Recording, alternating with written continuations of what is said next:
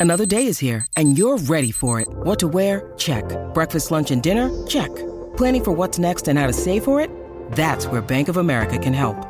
For your financial to-dos, Bank of America has experts ready to help get you closer to your goals. Get started at one of our local financial centers or 24-7 in our mobile banking app. Find a location near you at bankofamerica.com slash talk to us. What would you like the power to do? Mobile banking requires downloading the app and is only available for select devices. Message and data rates may apply. Bank of America and a member FDIC.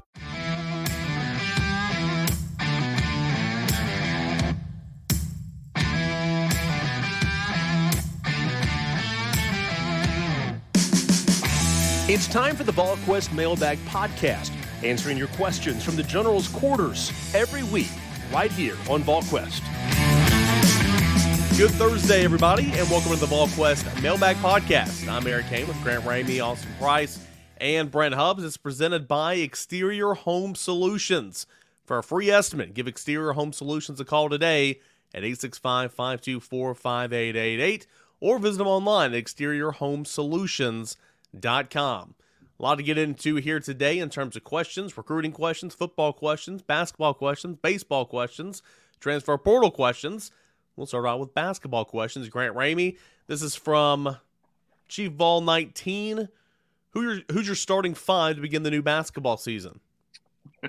uh, to to begin the season, Austin's yep. ready for this April starting five projection.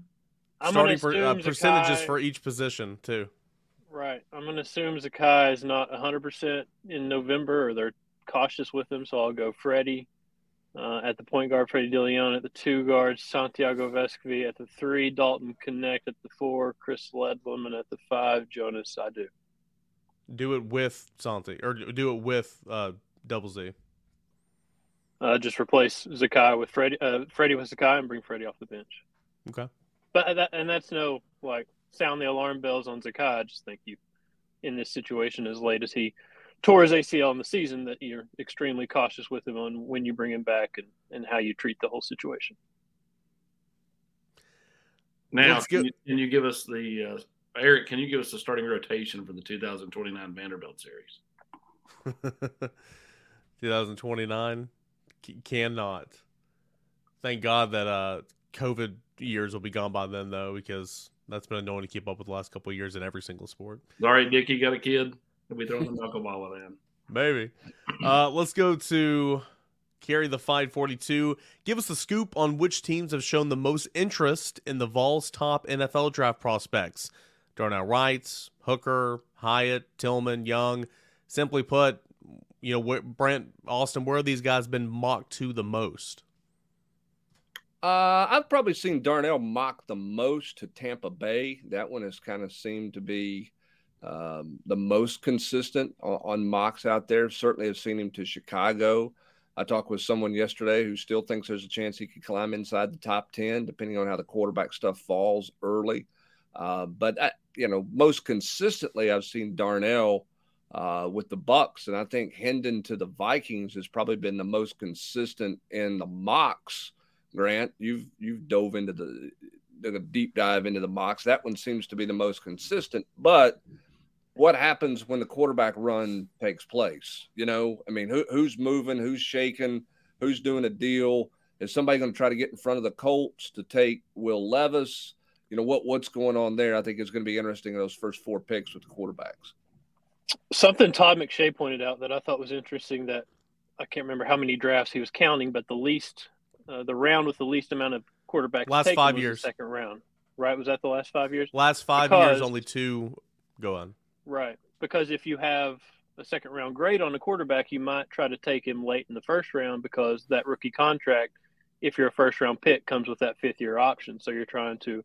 And his example was Jalen Hurts. If, if the Eagles would have taken him late in the first round instead of 53 overall or whatever, they wouldn't be paying him right now that huge deal he just got they would be doing that a year from now. So I think that works in Hendon's uh, favor. Obviously, we've seen him climb quite a bit in a lot of these mocks the last month or so, six weeks, however long it's been. Um, people were talking about the Titans maybe trading back to be a, a team for him. Uh, Minnesota late in the first round, Seattle late in the first round. Uh, to add to what Brent said with Darnell, uh, Pittsburgh at 17, I think. Uh, Washington at 16. Um, there's another one I can't remember. Maybe New England at 18. Uh, the Bears certainly uh, need a right tackle. I don't know if they take him at number nine or if they try to trade back again and add some more draft capital, but it feels like for sure he's going to be at least a middle of the first round pick. And then the question becomes Hendon late in the first round if he goes there, if not in the second round. Uh, and it feels like Jalen Hyatt and Cedric Tillman are both kind of toward the top of the second round in the 30s, 40s, something like that. You know, it's interesting on on Darnell Austin for me, um, and kind of looking at this. I wonder if he gets past New England because I think New England's interesting. They need an offensive lineman. If they go offensive lineman there, Darnell to me makes the most sense. And here's my rationale: Bill O'Brien's the OC up there now. He's seen Darnell up close for two straight years, and he's been in the room when they're grading tape, and he's talking to Will Anderson and everything else about Darnell's ability. I think Bill O'Brien might be more in love with Darnell Wright just because he's got a, a firsthand account and firsthand knowledge of, of what Darnell Wright can do and what he did to Alabama the last two years. Yeah, I mean, to me, Darnell's the most interesting prospect, um, just because he played left two years ago. He played right this past year out of necessity, um, and really, you know, uh, when you when you think about just kind of his versatility, he could play guard if they needed him to in the NFL. Like, I mean, he, he's a good enough athlete, um, and, and is a big boy. Um, you're right. I think New England makes a ton of sense. I was sitting at Litton's for my father-in-law and my dad's birthday on Tuesday night, and ESPN was on the screen, and there was a mock draft going on, and of course they're putting it up like it's the real draft. And I was sitting there thinking, like, who's sitting at a bar that doesn't really pay attention a whole lot and is tweeting, "Man, Darnell Wright just got picked by the Commanders because that's who they had him getting drafted by." Um, you know, there's a bunch of teams right there in that. I, I think Darnell could go as high as ten I don't see him dropping past 17 or 18. Like I just don't see him getting past that point. Hendon, you know, if I'm the Titans and, and you saw what, you know, what you got out of Josh Dobbs last year from an interest standpoint, if you're going quarterback at that spot, unless just somebody falls that you really are in love with, I'm rolling with Hendon Hooker. Like if, if the Titans were to try to go and draft Will Levis over Hendon Hooker, uh, they don't like I, I, just don't understand logic. And you don't have to give up the farm to move up to two or three and get like an Anthony Richardson, yeah. which is you know some of that conversation last like, week. Unless like you know a Richardson falls, and even then like that's still such a you know you know high risk high reward type pick. Um, the thing with Hendon though is is he's 25 years old, Hubbs, and so like the Titans make sense because I mean how many more years they will roll with Tannehill? Now Seattle they just gave Geno Smith a three year deal.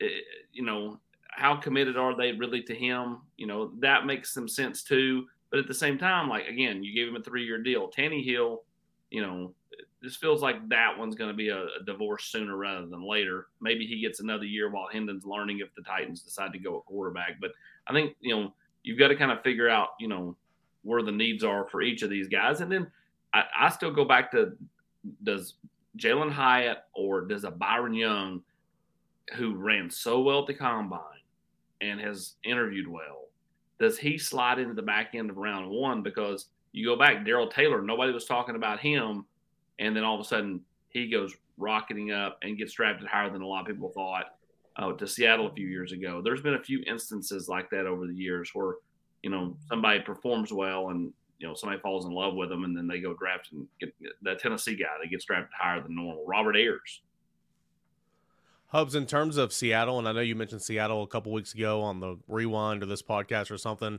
they've got pick 5, 20, and 37. Um, Seattle makes a whole lot of sense because with Geno, as Austin was pointing out, they just gave him that contract, but there's an out after each of those years. Mm-hmm. And so if they wanted to move on with him after this season or after next season, they could. Um, but you have an established quarterback that is an established quarterback now, comeback player of the year in the NFL. It allows Hendon to – get healthy, sit, hold a clipboard, learn all that type of stuff, and then you know allow him to get the keys in a couple of years. But with Seattle, you can move back if you're at 20. You can move up from 37 back into the back into the first round. It, Seattle just has all that room to work with, and so for Hendon, um, if it's not you know something you know funky at the at the top of the draft where somebody's moving back or whatever, Minnesota, Seattle, those two teams make the most sense in my opinion. Yeah, I don't disagree. I mean, Seattle's going to go defense. I think with the fifth pick, they have five, right? Yeah, yeah, five. five. I, I think Jalen Carter, Jalen Carter, and Pete Carroll seem like a perfect marriage to me. Um, just in terms of managing, that that's kind of a Seattle type guy, right? Who's quote deemed a high risk, but you know fits the the characteristics of, of kind of what happens in Seattle. So Jalen Carter there seems to make a lot of sense at five. I think the question is going to be where is Anthony Richardson and where do people have Anthony Richardson versus Hendon Hooker? You know, if the Titans grant are sitting there and they're looking for a quarterback, do they think higher ceiling with Richardson, lower floor right now? Um, you know, I, I, don't know what, what they think. I, I like Hendon Hooker better because he's more accurate. But but I think it's going to get to the interesting point of where is Richardson in this draft, and then where does the quarterback stuff go once you get past Levis? I mean, is C.J. Stroud really going that high? Is this all a ruse about, you know, he's this disaster suddenly falling everywhere? I, I think there's a lot of jockeying going on right now with the quarterbacks from agents and from teams leaking stuff out there heading into the draft on Thursday night.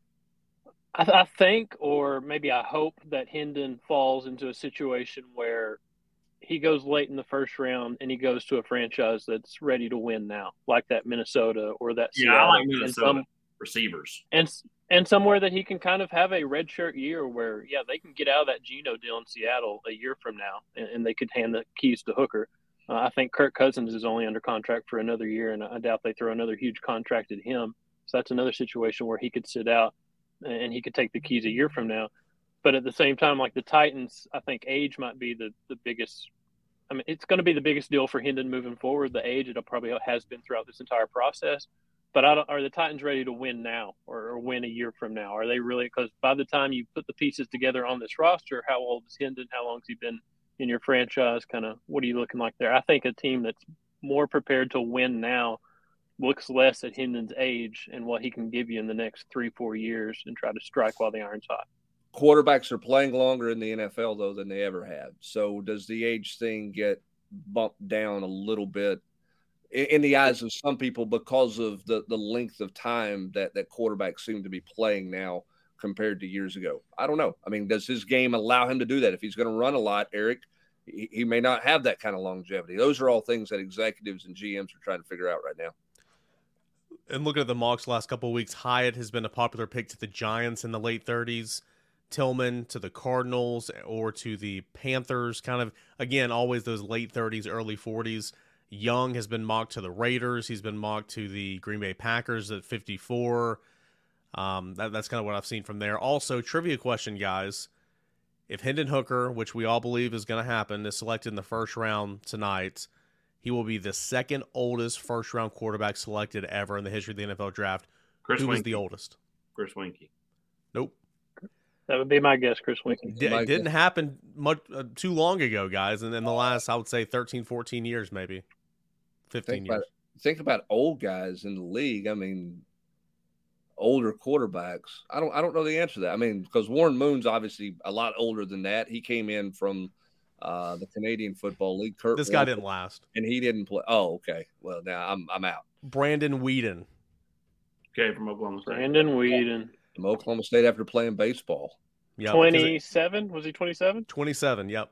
Yeah, that didn't work. That didn't work very well for him. It it did not work. It did not work at, at all. The Hyatt thing's interesting. I know we got to move to the next question. The Hyatt thing's interesting because I think that's got to be a team looking for something specific, uh, Austin, because I don't think the tape on Jalen Hyatt is great in terms of a lot of YAC yards, you know, catching a bubble screen, catching a you know a quick slant. He's not available. a lot of things. I mean, he's a straight vertical guy. So I, I think you got to be looking for something specific when you take Jalen Hyatt. Whereas I think Tillman in time may have a little more body of work to um, can do a little a few more things. He just doesn't run as well as Jalen Hyatt. Yeah, I, I love Cedric Tillman. I, I, think you know the team that gets him is getting someone who three four years from now you know could be going man how did we end up with that guy at pick 42 or whatever. I mean like you know i think he's going to be that good. And and i never would have said that. Hubbs you know how i, I my stance on, on, cedric tillman. It was uh, a run play every time he went on the field. It was. It was. I, I, he literally his first two years here it was that telegraphed. Yeah um, it was. and then all of a sudden he makes Colt- it out and catch against A and M at the end of 2020 and takes off, and the rest is history. But you're right, we are uh, 14 minutes into the podcast. I think we've answered one question. Hey, Colt, Colts, two. We've answered Colts two. or Panthers. Colts or Panthers for either of those guys. They're going to get their quarterback. They need a receiver. The Panthers just lost DJ Moore. Yep. Uh, I don't think Jalen Hyatt can be DJ Moore, but he could take the top off the defense. Or, or uh, uh, same thing with the Colts. They both need receivers. with They both need quarterbacks. With the Cardinals, what about DeAndre Hopkins? I mean, uh, again, there's That's questions true. there. I think even if he stays, they want to get a receiver as well. Uh, Austin, NWGA Vol wants to know how do the Vols stand with Emmanuel Okoye? Okoye, Okoye. like Christian Okoye. Um, Nigerian nightmare. I, I expect him to make a decision sometime in the next several days. Um, it feels like Tennessee's got some momentum there. Um, I've not been told it's done, but there was some positive traction. And uh, uh, either way, I think he's coming off the board uh, and will be heading to a college campus near you in the next 45 days. Um, Biggest biggest competitor for the Vols. I think it's USC. Okay. And, and and now the kid's not done a whole lot of interviews coming out of these visits. So unless unless he fell in love at Texas Tech or you know one of those, like it seems like USC. Okay. Weltley for life. It's got two here. Do you believe the new clock rules in football will have any effect on UT's offense, Brent? No, I don't think so. I mean, I think the biggest challenge is you know you, you, you the officials can't take can't take first down off to spot the ball. I mean, they got to get they got to get going. It may limit a few plays, you know, but but I don't think it's I don't think it's a catastrophic change to the game, Grant. I mean, I, I don't. Maybe some team's going to try to go into a four minute offense to start the game and and take a possession or two, uh, try to take a possession or two away. But I, I don't. When Tennessee has the ball, I don't think it has any effect on them at all.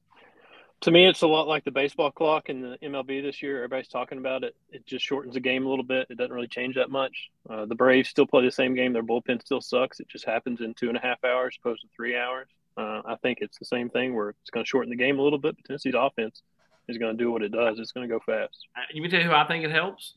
I think it helps Tennessee's defense. That means there's less time on the clock, which means less time. I mean, Tennessee's still going to score in a minute 32. Uh, and so instead of, you know, a minute 32 rolling off the clock, it's now going to be 222 rolling off the clock. That's less time Tennessee's defense is on the field, in my opinion.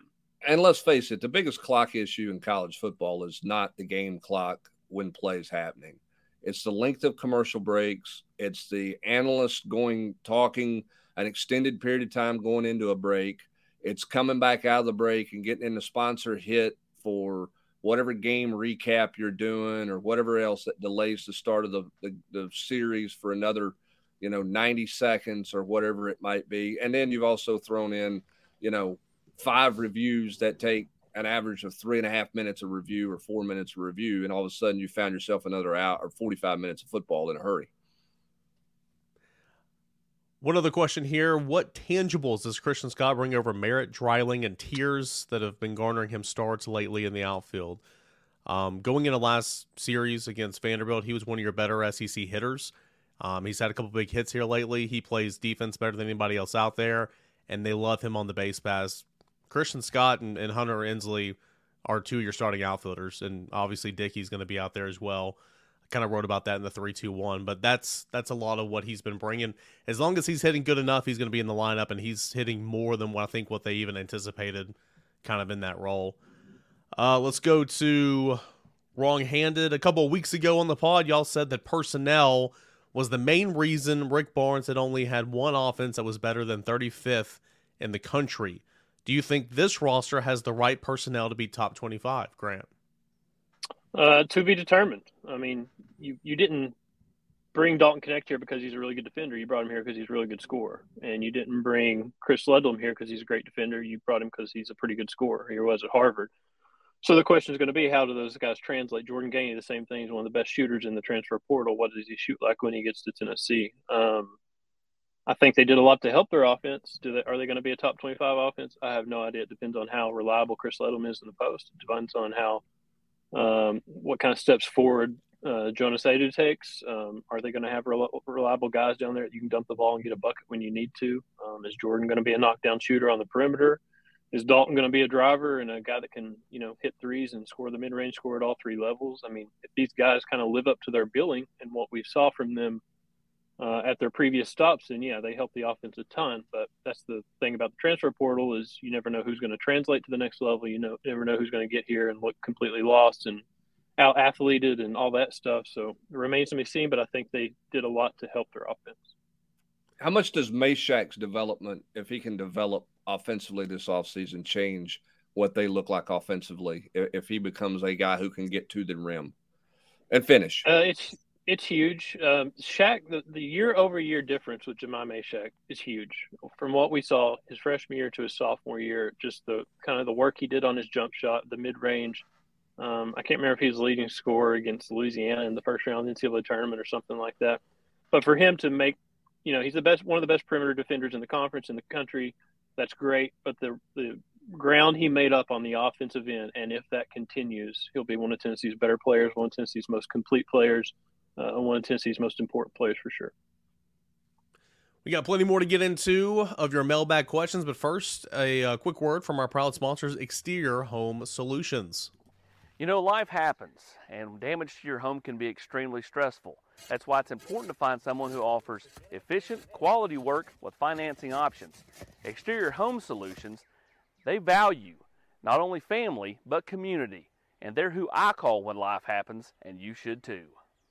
With threats to our nation waiting around every corner, adaptability is more important than ever. When conditions change without notice, quick strategic thinking is crucial, and with obstacles consistently impending, determination is essential in overcoming them. It's this willingness, decisiveness, and resilience that sets Marines apart. With our fighting spirit, we don't just fight battles, we win them. Marines are the constant our nation counts on to fight the unknown. And through adaptable problem solving, we do just that.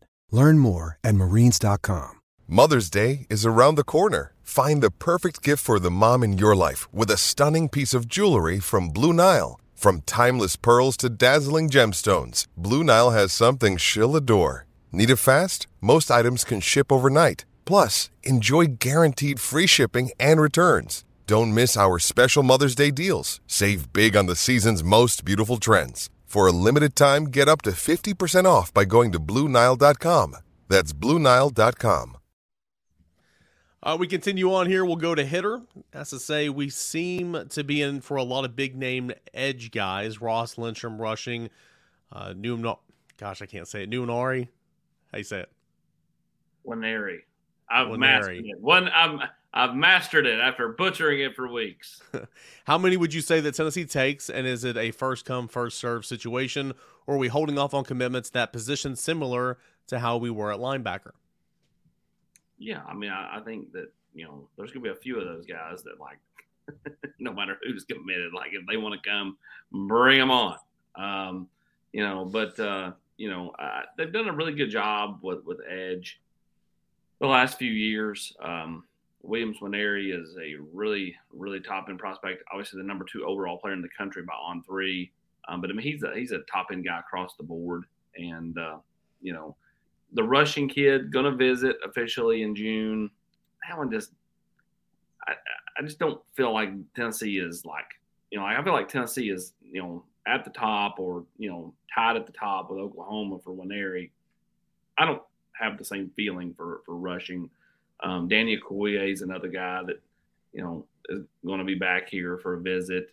Um, you know that's that's an edge guy. So you know which is a different Okoye, not Emmanuel. Um, so um, you know they've done a really good job there. I don't think there's a pecking order, but I mean like you know Nwaneri's going to have a spot here regardless who's committed here. West and Mike wants to know is Seldon on the short list for kick returner this year with the departure of Jimmy Holiday, or is Dee Williams going to do both? Uh, yeah, he's on the short list. I'd put he and D back there together.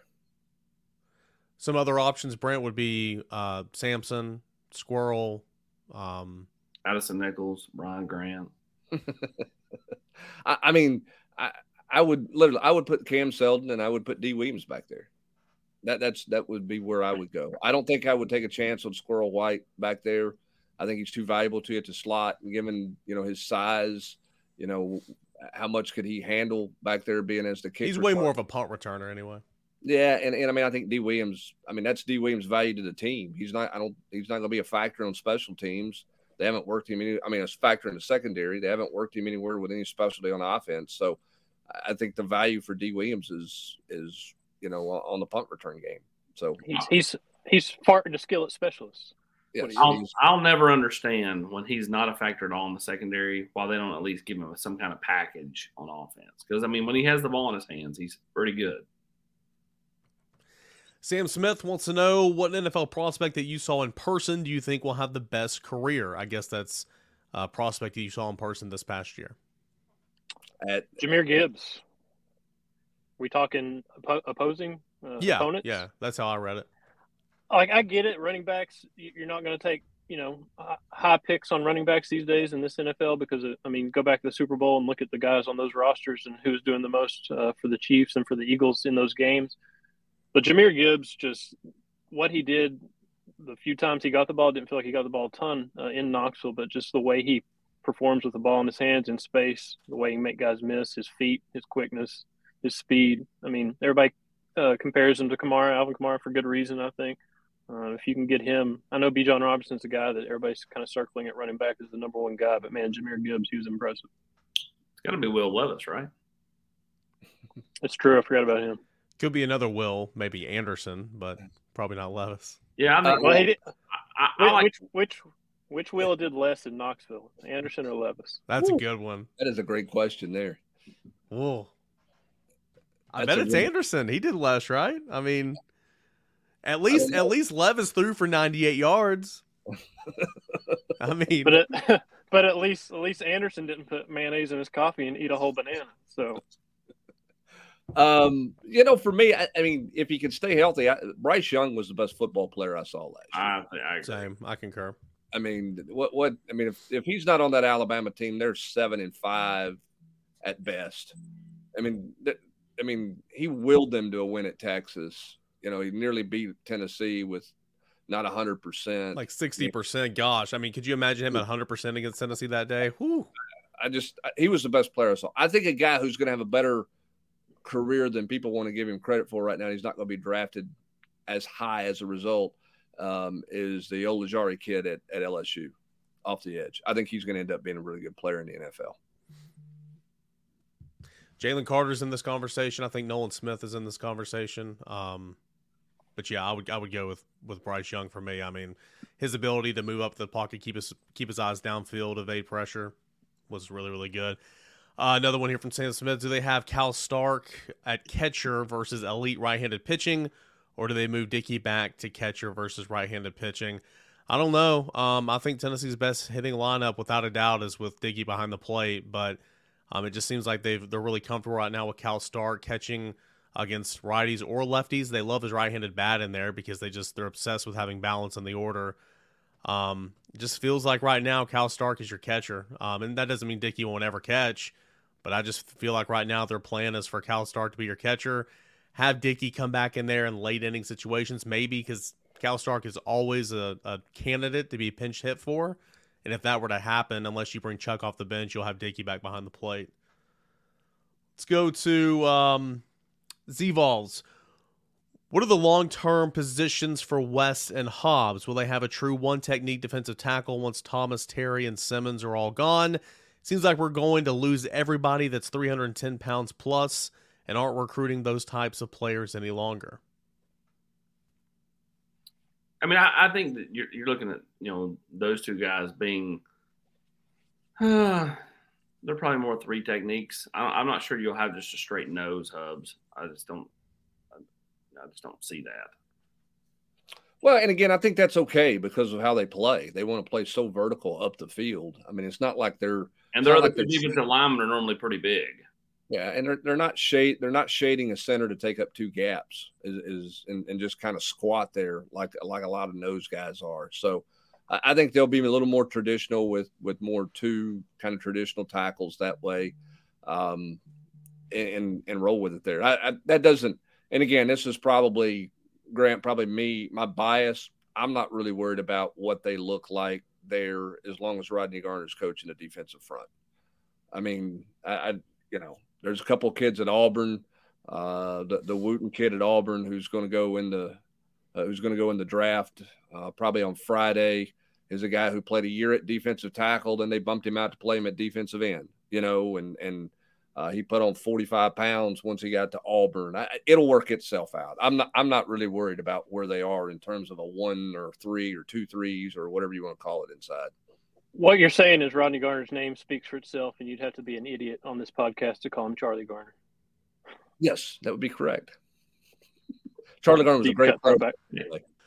Got a couple here from Math Run. Uh, will Hurd, Jeremiah's Hurd, be a left tackle when it's all said and done, or a defensive lineman? Tackle. Any more commits coming before June officials? Yes. Who is a better class of commits from the state of Missouri when pen hits paper, Tennessee or Missouri? Tennessee.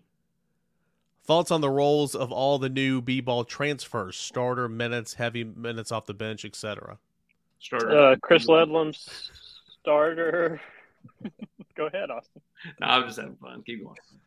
Dalton Knecht starter, Jordan Gainey off the bench. Uh, they need Ledlum to start because they like JP Estrella, the four star forward they signed, uh, but they want to let him take his time and not have to be somebody that plays a huge role day one. So Chris start, Dalton start, Jordan Gainey off the bench. We'll stay with basketball here. Vol by Grace.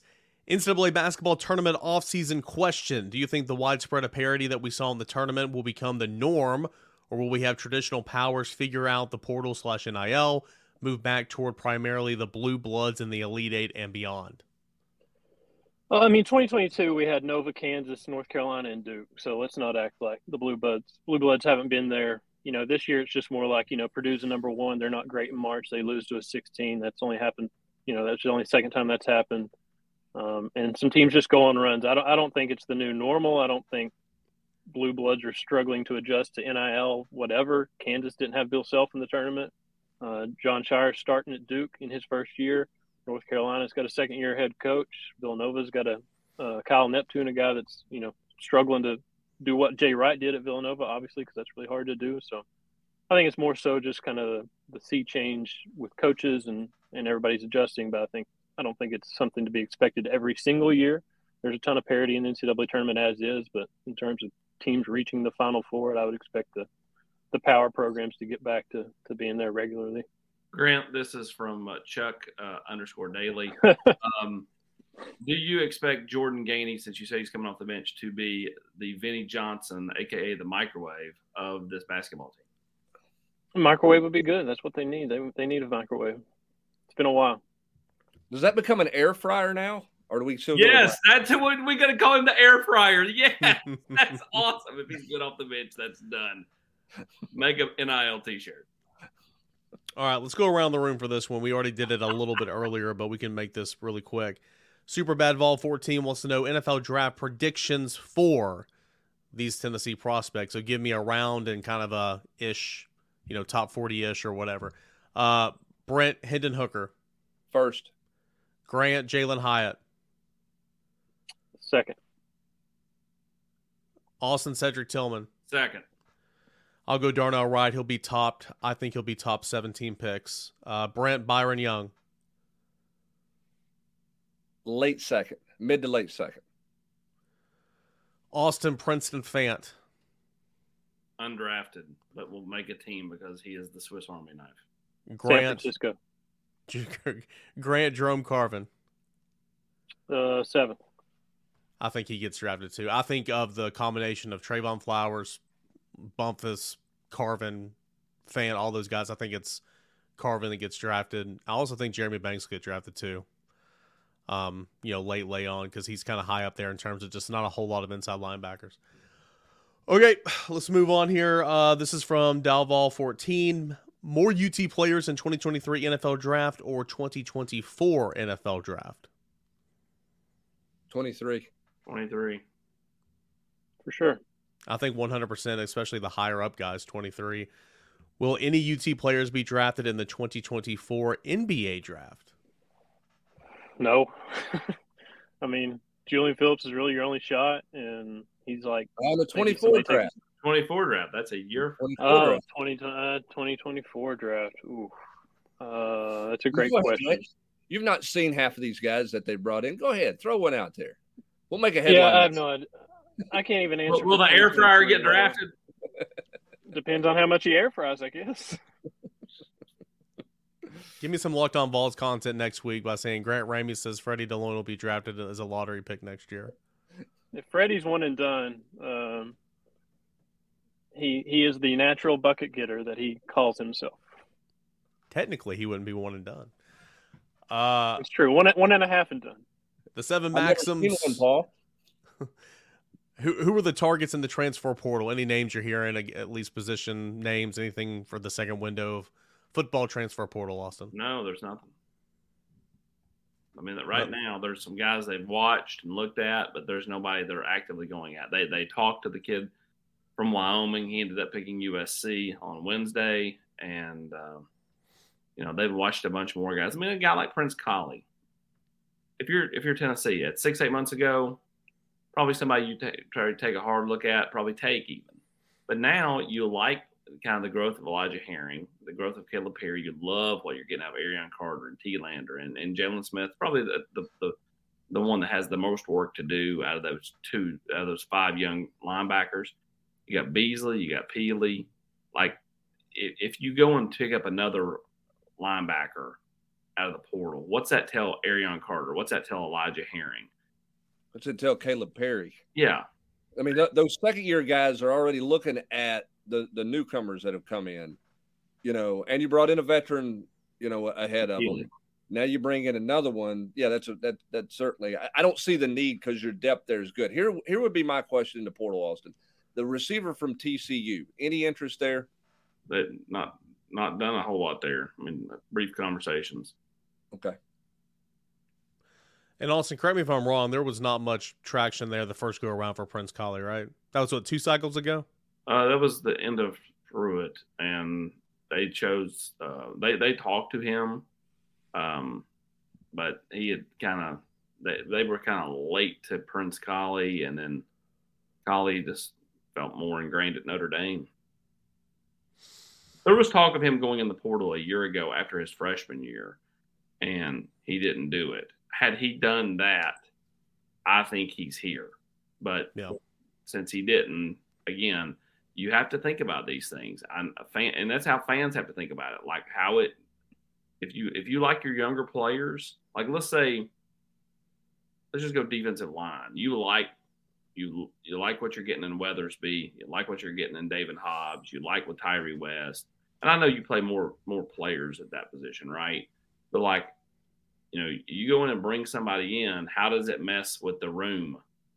And does it cause one of these young guys that you really like to knee jerk it and go in the portal themselves. And and that's always a possibility. Austin, let's stay with you. Max Salesman says, Do you guys believe there's a reason we can't beat out some of these teams for top tier running backs? Because in the past, we haven't had guys going and playing in the NFL from Tennessee since Alvin Kamara.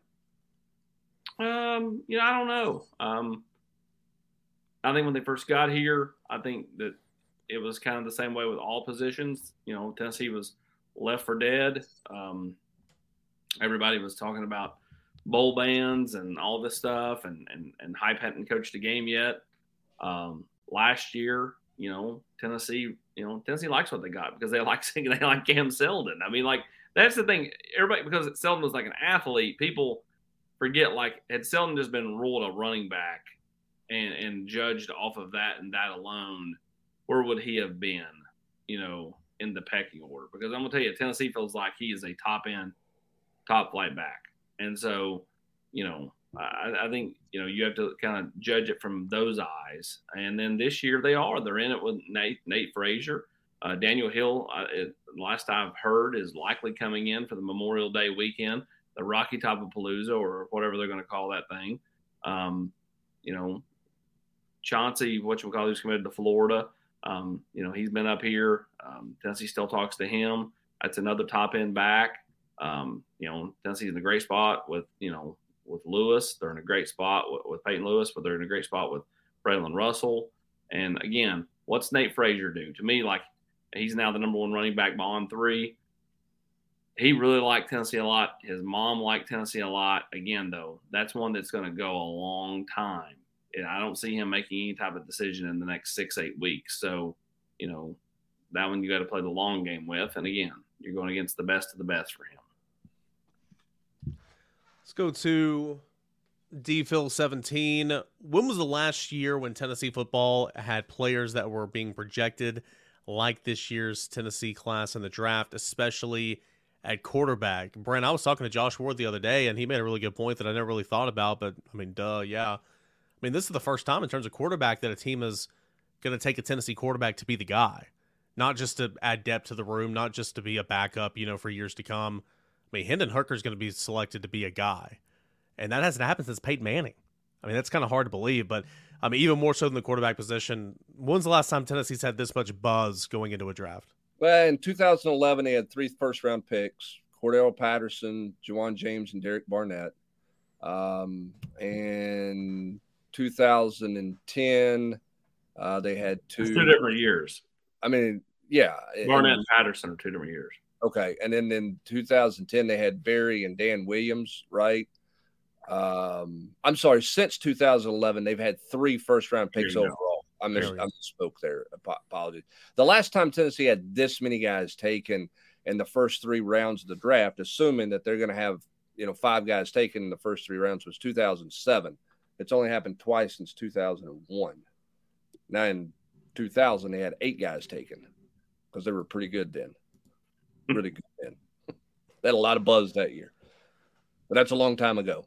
And that's that's the point of, of the column that I wrote on uh, on Wednesday was just this is I mean this is Josh Heupel's biggest win, and I know it sounds crazy because you know you stormed the field against Alabama, but for your current roster for recruiting, this weekend is Josh Heupel's biggest win. Speaking I got, which, I got trivia. Wait, Eric, I got trivia. 2002. Okay. How many Tennessee players were drafted?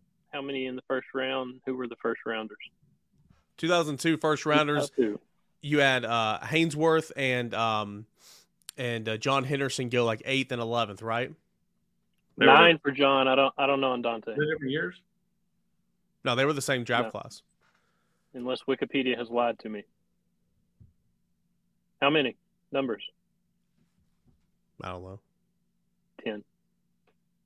Ten guys drafted total. Ten guys drafted total. John Henderson, Donte Stallworth, Albert Haynesworth in the first round. It's pretty incredible. Pretty incredible. I do want to end on this one because and that, uh, Brent... and that team lost to LSU in the SEC championship game, cost them a chance to play for a national title.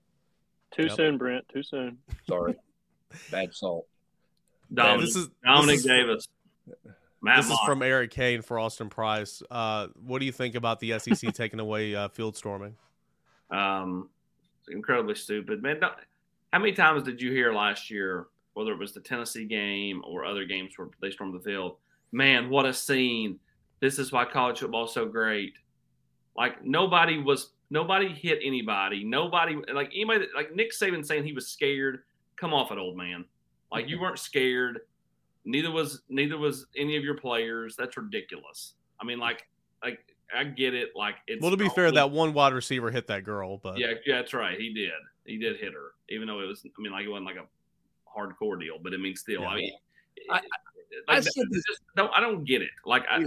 like I, I'm not saying that, like, like if if somebody actually got in that situation and and it was bad, sure, but like until that happens, like it doesn't happen frequent enough to be like, oh, oh, we're taking a home game away. Like, I mean, I, and I know that that's not what they've totally settled on, but like, I just feel like what makes college football so great is the ability to interact with fans, to have the fans be a part of moments. Um, and that and that works, you know, both ways. I mean, heck, Tennessee had well, how many how many times in 2000 did somebody storm the field against Tennessee? Was it twice, Hubbs? Georgia did. And wasn't there another one that year though too? South uh, Carolina stormed the field last year in Columbia. Yeah, I mean, here's my thing, and, and I said this, I think maybe in a in a Twitter deal with Jason Swain, and and I'm not knocking any security people at all. I'm not. I mean, I'm not knocking them. They've got a hundred of them lined around the lower bowl they're not stopping anybody. Like they're not they're not going to stand there and, and arrest somebody in a stampede as they cross the deal. So why don't you have a contingency plan where they create basically a human corridor to get the opposing team off the field. Like great, great, great like, thought. Great like, thought. I mean, trust me. I mean, fans are not going to if there's a bunch of blue shirts and and and police officers there, they're, they're not going to run up into those guys' faces or whatever. They've got a corridor because again, you, you're not stopping them. You're not stopping whatever the lower bowl is. I mean, I mean, they could have said whatever they want to do. They were, I mean, they didn't even try, which they shouldn't have. I mean, heck, those security people end up celebrating on the field, smoking cigars after the Alabama game because they're like, we ain't stopping nobody because you got no chance.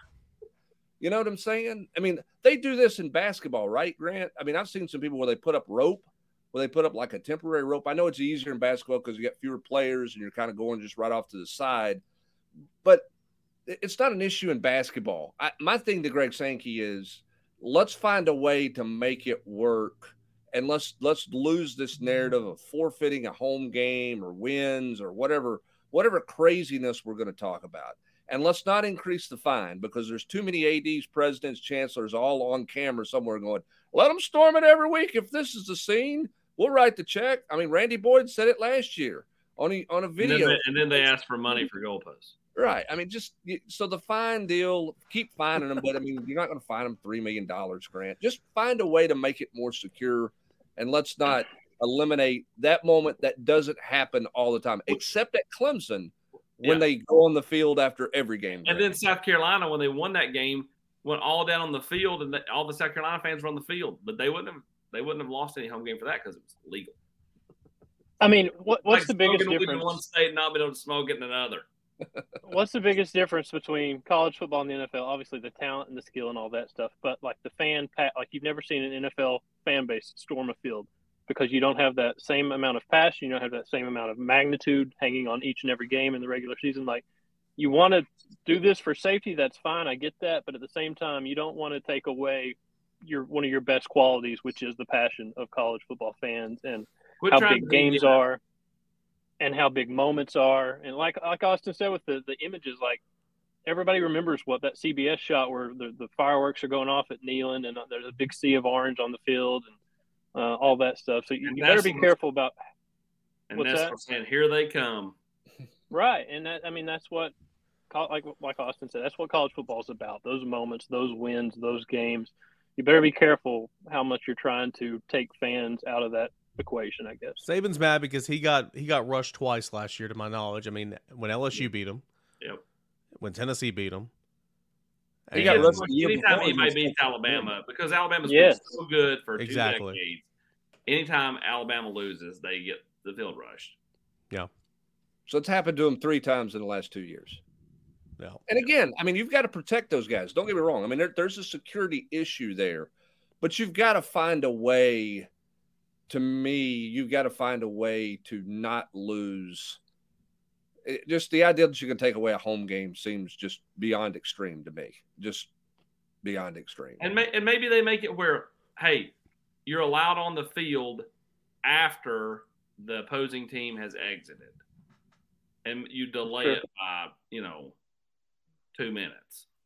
I don't know. I mean, like I, I think Hubbs's logic makes sense. The human the human blue t-shirt, shield. I mean, half the my problem with half those people down there, and I mean, I was on the field for years, you know, shooting highlights, is there's so many fans that are that are that are getting paid to be security guys. I mean, they're they're like lunging out on the field, they're jumping up and down in the middle of the in the middle of the way when when when you know players score touchdowns. I mean, like like they're they're not paying attention to try to stop anybody half the time anyway. We'll see how the, all this plays out. Of course, Greg Sankey and NCAA, SEC wanting to put an end to a lot of the storm, uh, the the field storming after big wins. So we'll see exactly what this looks like in the coming years. Uh, a long edition of the Mailbag Podcast. Appreciate you guys for sending in your questions and all that for recruiting, transfer portal, all that good stuff. And a big thanks to Exterior Home Solutions for making all this coverage possible. Give them a call today for a free estimate. That is at 865 524 5888. 865 524 5888. Or visit them online that's exteriorhomesolutions.com. For Grant Ramey, Austin Price, Brent Hubbs, I'm Eric Cain. Appreciate you guys for listening to the VolQuest Mailbag Podcast. You've been listening to the VolQuest Mailbag Podcast every week right here on VolQuest.